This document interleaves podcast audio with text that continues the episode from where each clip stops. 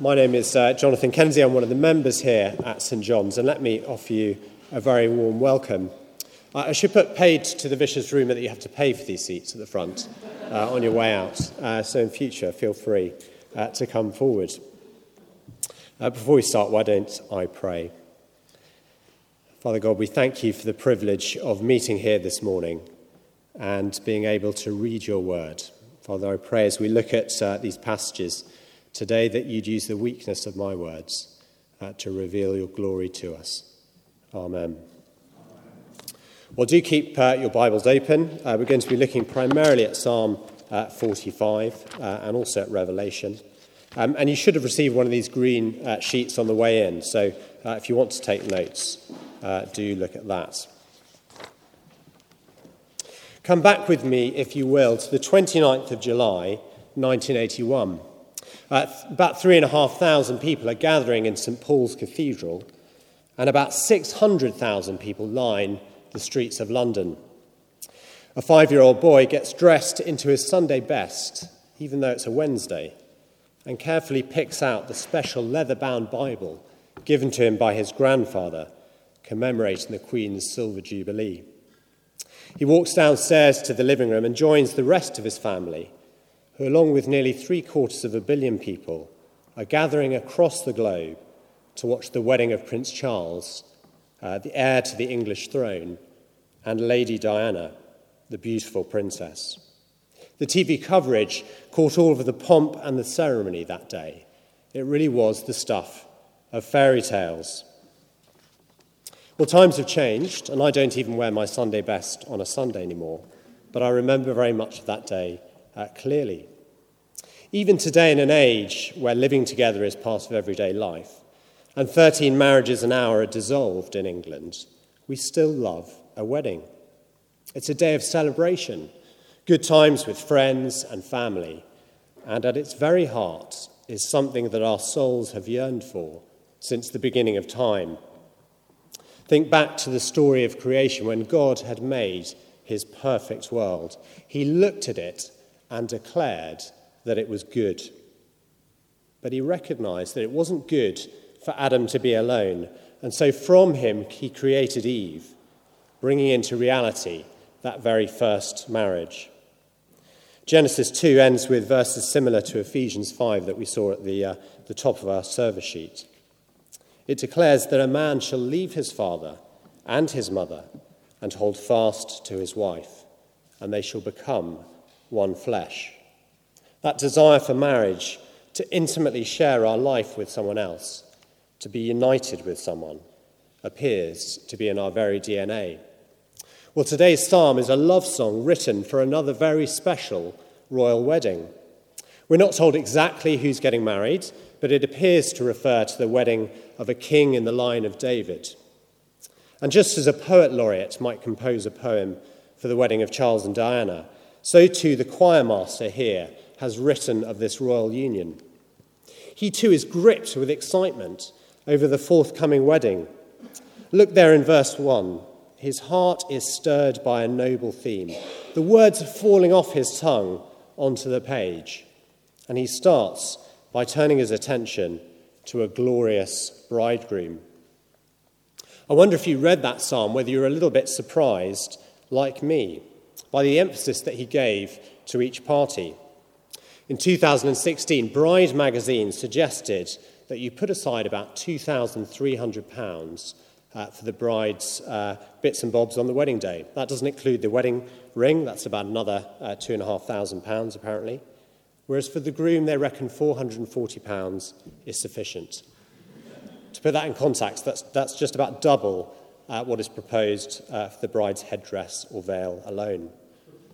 At the ceremony itself, you, you've been there. The groom is standing at the front of the church, but things don't really get beginning, uh, get going until the organ strikes up. At which point, the entire church swivel 180 degrees to look at the bride, who makes her way slowly down the aisle with her entourage. The wedding day may be about the union of two people, but there's no doubt that in our culture, uh, that it's very much the bride who steals the headlines. But not so here. See how the writer devotes most of his time to the groom. We've already seen in verse 1 that he's addressing uh, his song to him. He goes on to lavish praise on him. Verse 2 there's no doubt in the psalmist's mind when he declares him to be the most excellent, or handsome in some translation, of the sons of men. People would have gushed about meeting him. His words are gracious. He's blessed by God. Verse 3 Not only is he beautiful, but he's a warrior. With his sword ready, he rides out victoriously. And what of his character? He doesn't ride out for war for personal gain, in anger, or for vengeance. Verse 4 tells us he rides forth on behalf of truth, humility, and righteousness. And what of those that oppose him? Well, his arrows will not miss their targets. They will find his enemies' hearts and they will fall. Well, history is littered with, uh, with great leaders, uh, great soldiers, but not every great soldier is a great leader. But not so our hero. He rules with a scepter of justice. He loves, he doesn't aspire, he doesn't aim, he loves righteousness and he hates wickedness. How different the motives of many of our leaders today. And on and on the psalmist goes. Verses uh, 7 and 8 tell us that he smells good, he's cultured, he lives in ivory palaces, delighting in music. His servants are daughters of kings, they're princesses. Well, in this age of internet dating, I wonder what the, uh, the profile of the bride might be. I guess it'd be rather different from this example. Desperately lonely loser, single white male, 32, miserable, apathetic, tired of TV and watching my roommate's hair fall out. Seeks depressed, unattractive, single white female, 25 to 32, no sense of humour, for long talks about the macabre. Now, whilst that may sound rather unattractive, isn't there a bit of you that, sa- that says that, uh, that at least it has a ring of honesty about it? Our king in Psalm 45 just sounds a little too good to be true. After all, even David, one of Israel's finest kings, committed adultery with a woman and then had her husband killed so that he could marry her.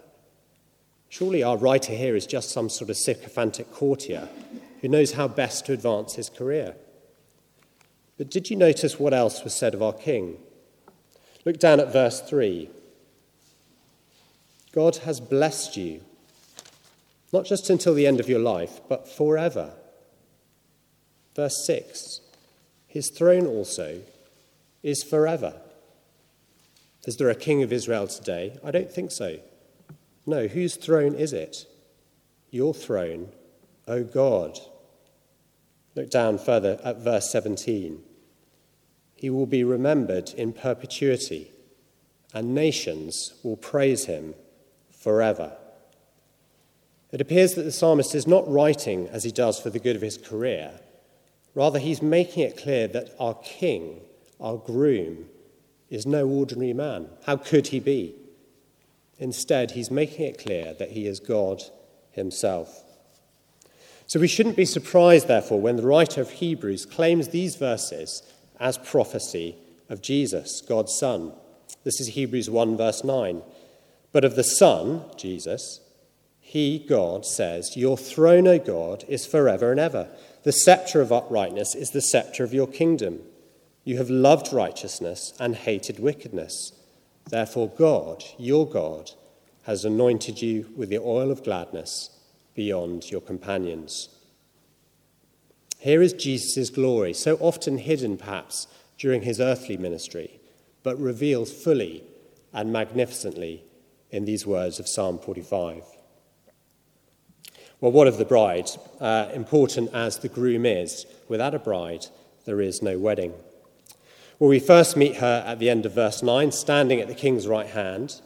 And just as the bride's dress is a major talking point of weddings today, our bride too is dressed beautifully. There she stands in the gold of Ophir. Verse 11 tells us that she's stunningly beautiful. Our groom wants for nothing, he could have his pick of women. But even this great and magnificent king is enthralled by her beauty. Verse 12 it's not just the king who recognizes her qualities. She's respected and desired by the men of wealth, or as the ESV translates, the richest of people. She's glorious in verse 13 as preparations are made for her to be presented to the king. Her embroidered garments are stunning in their quality, in their beauty. They're interwoven with gold. She has companions to attend to her every need, such is her importance. And in verse 15, finally, uh, they are led to the king. The mood is infectious. All involved are full of joy and gladness. She does indeed, uh, indeed appear to be a beautiful bride who is truly fit for such a king. But if our psalmist has been pointing us beyond a human king to the forever King Jesus, what then of his bride? After all, we don't see in the Gospels that Jesus got married. Well, Revelation 19 tells us that Christ is to be married. Let's turn back to those verses. These are verses 6 to 8. Then I heard what sounded like a great multitude, like the roar of rushing waters, and like loud peals of thunder, shouting, Hallelujah! For our Lord God Almighty reigns. Let us rejoice and be glad and give him glory. For the wedding of the Lamb, that is Jesus, has come, and his bride has made herself ready. Fine linen, bright and clean, was given to her to wear. The excitement is palpable. The wedding of the Lamb, the wedding of Jesus, has come.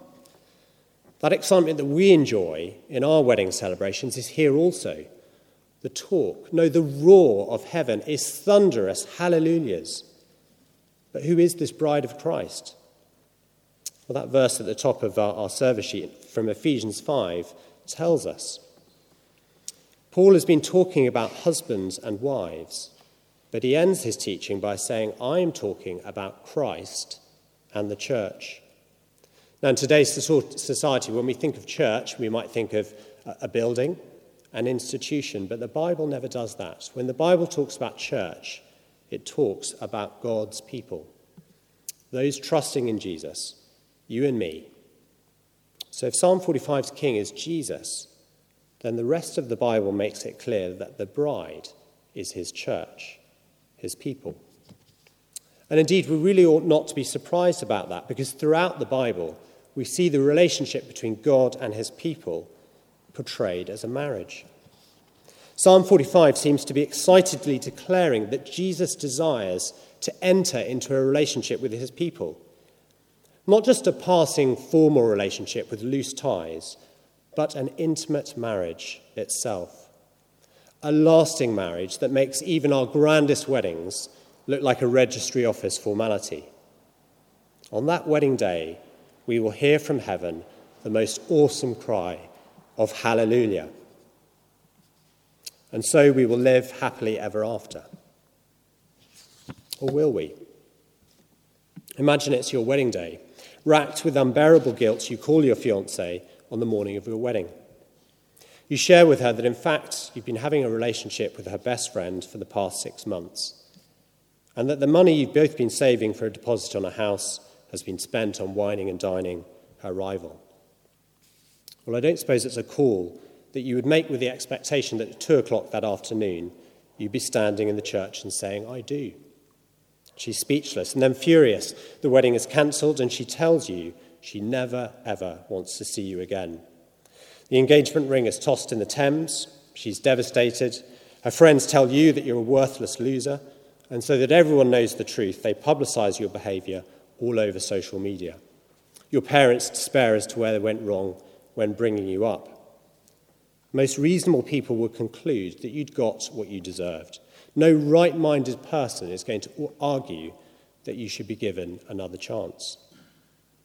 After all, your engagement merely looks forward to the marriage to come, the day itself when you will have to answer, I will, to the question Will you love her, comfort her, honour and protect her, and forsaking all, all others, be faithful to her as long as you shall live? How could she possibly ever believe you? And yet, that is exactly how we, God's people, have treated God. Not only, uh, not only that, but we've not just done it once or twice, but we do it again and again. A quick read of the Old Testament sort of famous stories makes that plain. Indeed, the prophet Hosea's marriage to a prostitute who was unfaithful to him time after time was meant to reveal to God's people how they treated him. This beautiful, glorious, victorious, truth loving king of Psalm 45, who fights for justice and righteousness, is betrayed by his bride, his people, again and again. Times have changed, but his people haven't. We are no different, just as we uh, shared together in the confession. For some of us, our mistakes are plain to see, whilst the rest of us do our very best to maintain that carefully crafted appearance that we're, we're as good as, uh, as, as, anyone else. Uh, we look around ourselves and content ourselves that we're good enough. But inside, I don't even live up to my own standards, let alone those of God's. If I had a little permanent speech bubble above my head that transmitted my every thought and deed, you would be horrified. There is no way that the bridegroom described here in Psalm 45 uh, would be looking at me and saying, He's the one. He will be my bride. I bear none of the qualities attributed to the bride in our psalm. Every time we choose to ignore God and disobey Him, when we're proud or lie to avoid being exposed for what we are, then we pit ourselves against our King, our King who's riding forth on behalf of truth, humility, and righteousness. And if we're not for truth and righteousness, then we're the King's enemies. And verse 5 makes it clear that his enemies will fall. It can't be any other way. Verse 4 does not say the king rides out in hope of victory. No, it says he rides forth victoriously.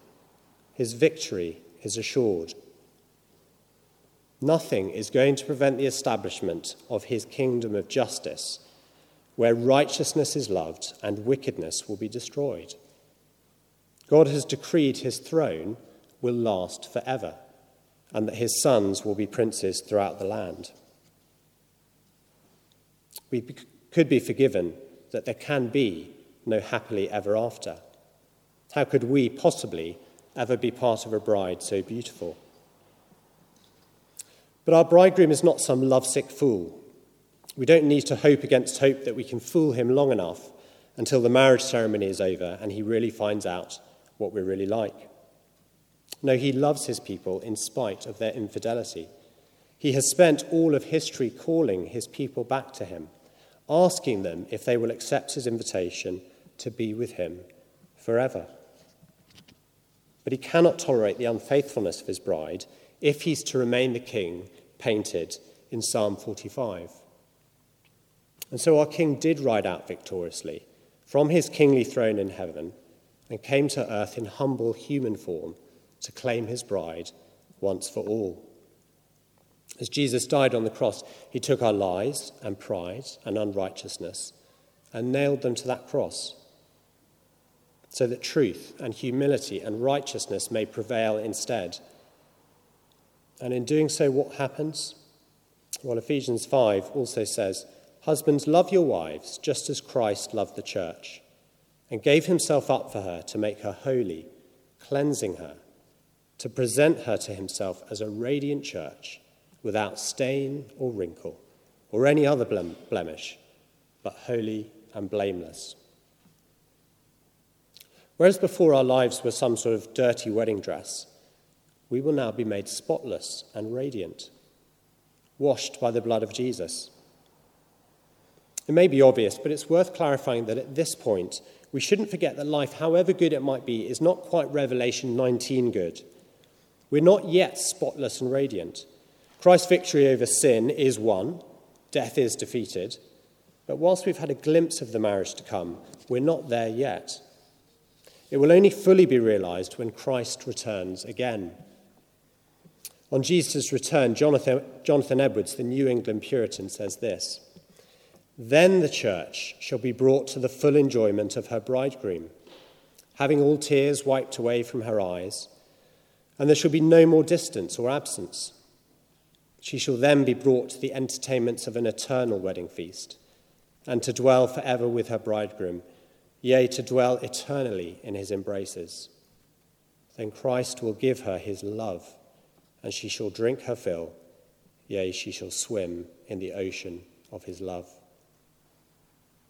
Which one of us wouldn't want that sort of love? Before we finish, though, come back and look at verses 10 and 11 with me in the psalm. I wonder if they strike you as a little bit odd. This is, after all, a wedding song. The king has chosen his bride, and yet the psalmist uh, takes it upon himself to make an appeal to her. Listen, O daughter, consider and give ear. Forget your people and your father's house. The king is enthralled by your beauty. Honor him, for he is your Lord. We mustn't miss this call of the psalmist. Do you remember those verses from Genesis we read earlier? A man shall leave his wife and his mother and hold fast to his wife, and they shall become one flesh. So today we too have a decision to make. The glorious King has a proposal. He's asking us whether we will be his people. Will we be his bride? Will we leave everything else and accept his offer to be with him forever? and enjoy the eternal wedding feast. If he's as good as the psalmist says, what's stopping us? If you wouldn't describe yourself as a Christian, I hope that you may understand that this is great news for you today and that you would accept his invitation to be part of his people. Or maybe you like the idea about uh, knowing Jesus, but you're still not quite sure. Maybe you feel you're not good enough. Your life is such a mess that uh, that if the people here in church knew, let alone Jesus, well, the shame would just be too awful. Well, if that's how you feel, let me assure, you that you're in good company, or shall I say bad company. No one here or in any other church is good enough. And Jesus' eyes are wide open. He's done his due diligence, he's made his invitation, knowing everything you have ever thought and done. And that is why he came to die on a cross for you. Or perhaps this news is not so new, but you've never really stopped to consider the invitation. Perhaps unconsciously you've answered, Let me think about it, Jesus, maybe later. After all, Jesus is just one of many options in life. You're searching for happiness and security, but you're exploring other options a human relationship, a career, a particular lifestyle that will really bring you fulfillment. Well, the psalmist makes it clear that the invitation is not forever. You've got to RSVP. Ultimately, if we reject Christ, we reject what he stands for, and unwittingly we side with his enemies, whose fate is sealed. Well, if any of those descriptions uh, describe you, do come and see me afterwards. Uh, it'd be great to chat. Um, or sign up for one of our Christianity Explore courses where you can explore this further. But please make it a priority to hear Jesus' call. Will you allow him to be your king and to love you as he desires to do? But for many this morning, you'll already be part of the people of God, waiting expectantly for that wedding feast. If so, can I encourage you to stoke the fire of passion for your bridegroom?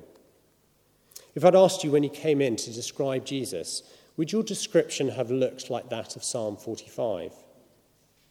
Perhaps, like me, your view sometimes is a little too narrow.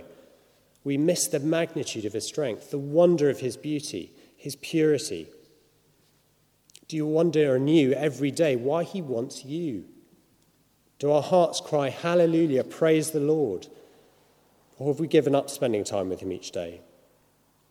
Are we vigilant to the danger of being beguiled by other gods, a promotion at work, ever more financial security, the success of our children? a human relationship. All good things, things that God may well give you to enjoy, but do they threaten to push him aside? So let me urge you to root out anything that dulls the passion and do as the psalmist says forget it, leave it behind. And let's not forget that we must do this together. These promises are really made to the church. It won't just be one of us and Jesus standing there on that day, it will be all his people. Together, are we taking seriously our status as his betrothed people? In Corinthians, Paul says, I am jealous for you with a godly jealousy. I promised you to one husband, to Christ, so that I might present you as a pure virgin to him. Imagine what it would look like if we adopted the same jealousy for each other. Are we committed to helping every one of us get ready for our wedding day? Do we love each other enough to gently correct one another if our thinking is not right or our lifestyles don't appear to be what they ought to be?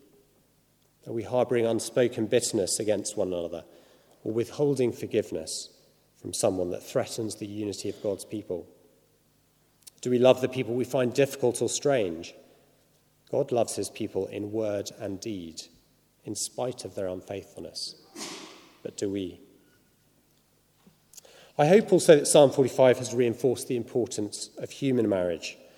For uh, Christians, our marriages are to model the relationship between Christ and his people, the church. This is a wonderful privilege, but as we've seen today, it's not one to be taken lightly.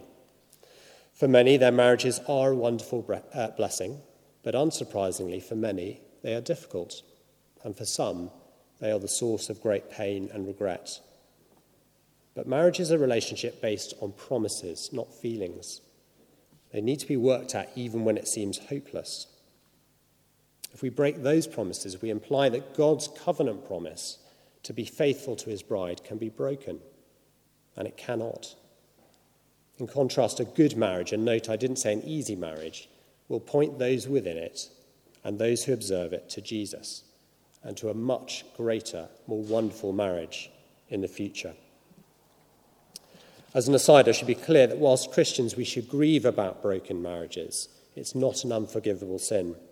The grace and forgiveness that God offers his unfaithful bride, uh, despite her repeated failures, is just as available to those people who find themselves in that position, as indeed it is to the rest of us who are in need of it as we fail God.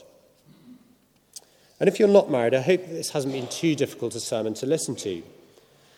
Whilst Jesus and, uh, and Paul commend the advantage, uh, advantages of singleness, for many it is very hard. It's all too easy when we're talking about the joy of marriage to forget how hard it is not to be able to experience a marriage personally, if that's what we desire, or the hurt that can accompany an unrequited love, the sacrifice of giving up a relationship for God um, or living in the aftermath of a broken relationship through death or divorce. But I pray that if that's you, you would be reminded of our bridegroom's love for you. The promises of Psalm 45 and Revelation 19 are for every one of us. Human marriage, even in its best form, can only ever be a pale imitation of the heavenly marriage to come. It is also temporary until death do us part after which time we will together enter the eternal, wonderful, permanent marriage with our King that all of God's people will enjoy. I started with my recollection of the wedding of uh, Prince Charles and Princess Diana. And at their wedding, the Archbishop of Canterbury at the time, Lord Runcie, gave the address. And he said, Here is the stuff of which fairy tales are made the prince and princess on their wedding day. But fairy tales usually end at this point with the simple phrase, they lived happily ever after. This may be because fairy stories regard marriage as an anticlimax after the romance of courtship. Well, he may have had great foresight given the sad breakup of that marriage, but his address is not true of our passage today. God's courtship of his people has been messy, but for those trusting in Jesus, we have begun to taste a little of what is to come. It's good, but not yet great. But we look forward to the day in heaven when heaven will cry, Hallelujah! That marriage day really will be the climax that we have been waiting for. So today, Jesus is asking you, Will you come? Please don't miss the invitation. Revelation 19:9 says, Blessed are those who are invited to the wedding supper of the Lamb. So today I urge you to hear the psalmist as he says, Listen, forget everything, and bow to your King. Let me pray. Father God, we thank you for King Jesus. We thank you for his glory, his purity, his love of righteousness, his hate of wickedness, and we thank you for his love of us. Father, may we bow to him and enjoy the love that he brings.